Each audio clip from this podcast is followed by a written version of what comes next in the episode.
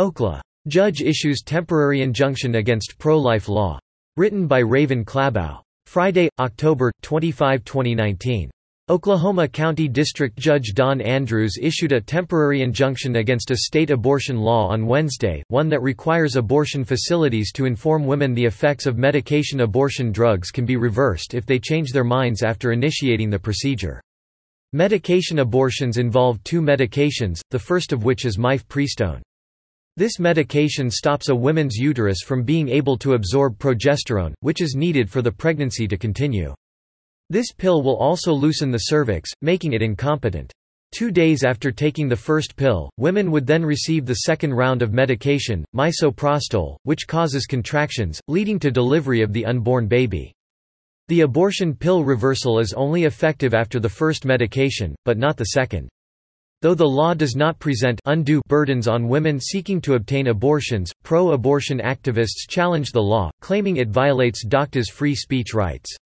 Jill Webb, legal director of the ACLU of Oklahoma, said, Not only do you have freedom of speech to say what you want, you also can't be compelled to say something you don't believe, and that's what the problem is. But asking doctors to inform women of their alternative options should not be viewed as a violation of belief systems or free speech rights.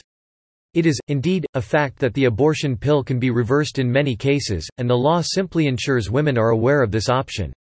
Not so, according to pro-abortion activists, who claim the notion of abortion reversal is junk science. The studies on the reversal have been limited, and pro-abortionists claim they are inconclusive without the use of control groups. The doctor behind the studies, Dr. George Delgado, observes it would be unethical to implement control groups for such studies, but their absence is enough for pro-abortionists to decry the studies as substandard. Perhaps more importantly, however, according to the American Association of Pro-Life Obstetricians and Gynecologists, the abortion reversal pill is not only safe but also significantly more effective than seeing what happens after taking the first abortion pill but not taking the second. The best evidence that abortion reversals are not bogus is the fact that more than 700 babies have been saved as a result of the reversal pills, according to Heartbeat International. The success rate remains at about 65%, so while it is far from certain, it clearly has the capacity to save many lives. Attorneys for the state cited these statistics in their arguments before Judge Andrews. It hurts women in Oklahoma not having this disclosure, Oklahoma Assistant Solicitor General Brian Cleveland told the judge.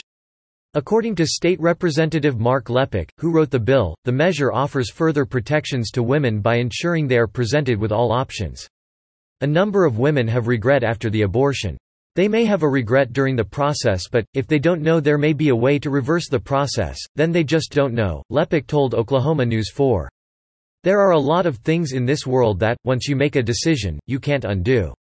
This is perhaps one that you can change your mind and you still have some hope that you could deliver a happy, healthy baby. Judge Andrews' ruling does not address the merits of the law itself, but prevents the law from going into effect on November 1, a point emphasized by Oklahoma Attorney General Mike Hunter.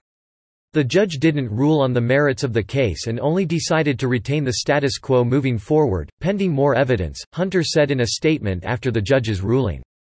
The state remains committed to defending this law that requires doctors to inform women they can opt to reverse the process of a medical abortion. Oklahoma is not the only state to enact this type of law. Life News reports seven other states, Arkansas, Arizona, South Dakota, Utah, Idaho, Nebraska, North Dakota, and Kentucky, have similar laws in effect. North Dakota has enacted a similar bill, but it is not currently ineffective, after a federal judge blocked it, claiming it would violate a physician's right not to speak and go far beyond any informed consent laws addressed by the United States Supreme Court. Subscribe to The New American and listen to more by clicking podcast on the top right corner of our homepage. Also, please consider donating to help us push out more content for you, our listeners.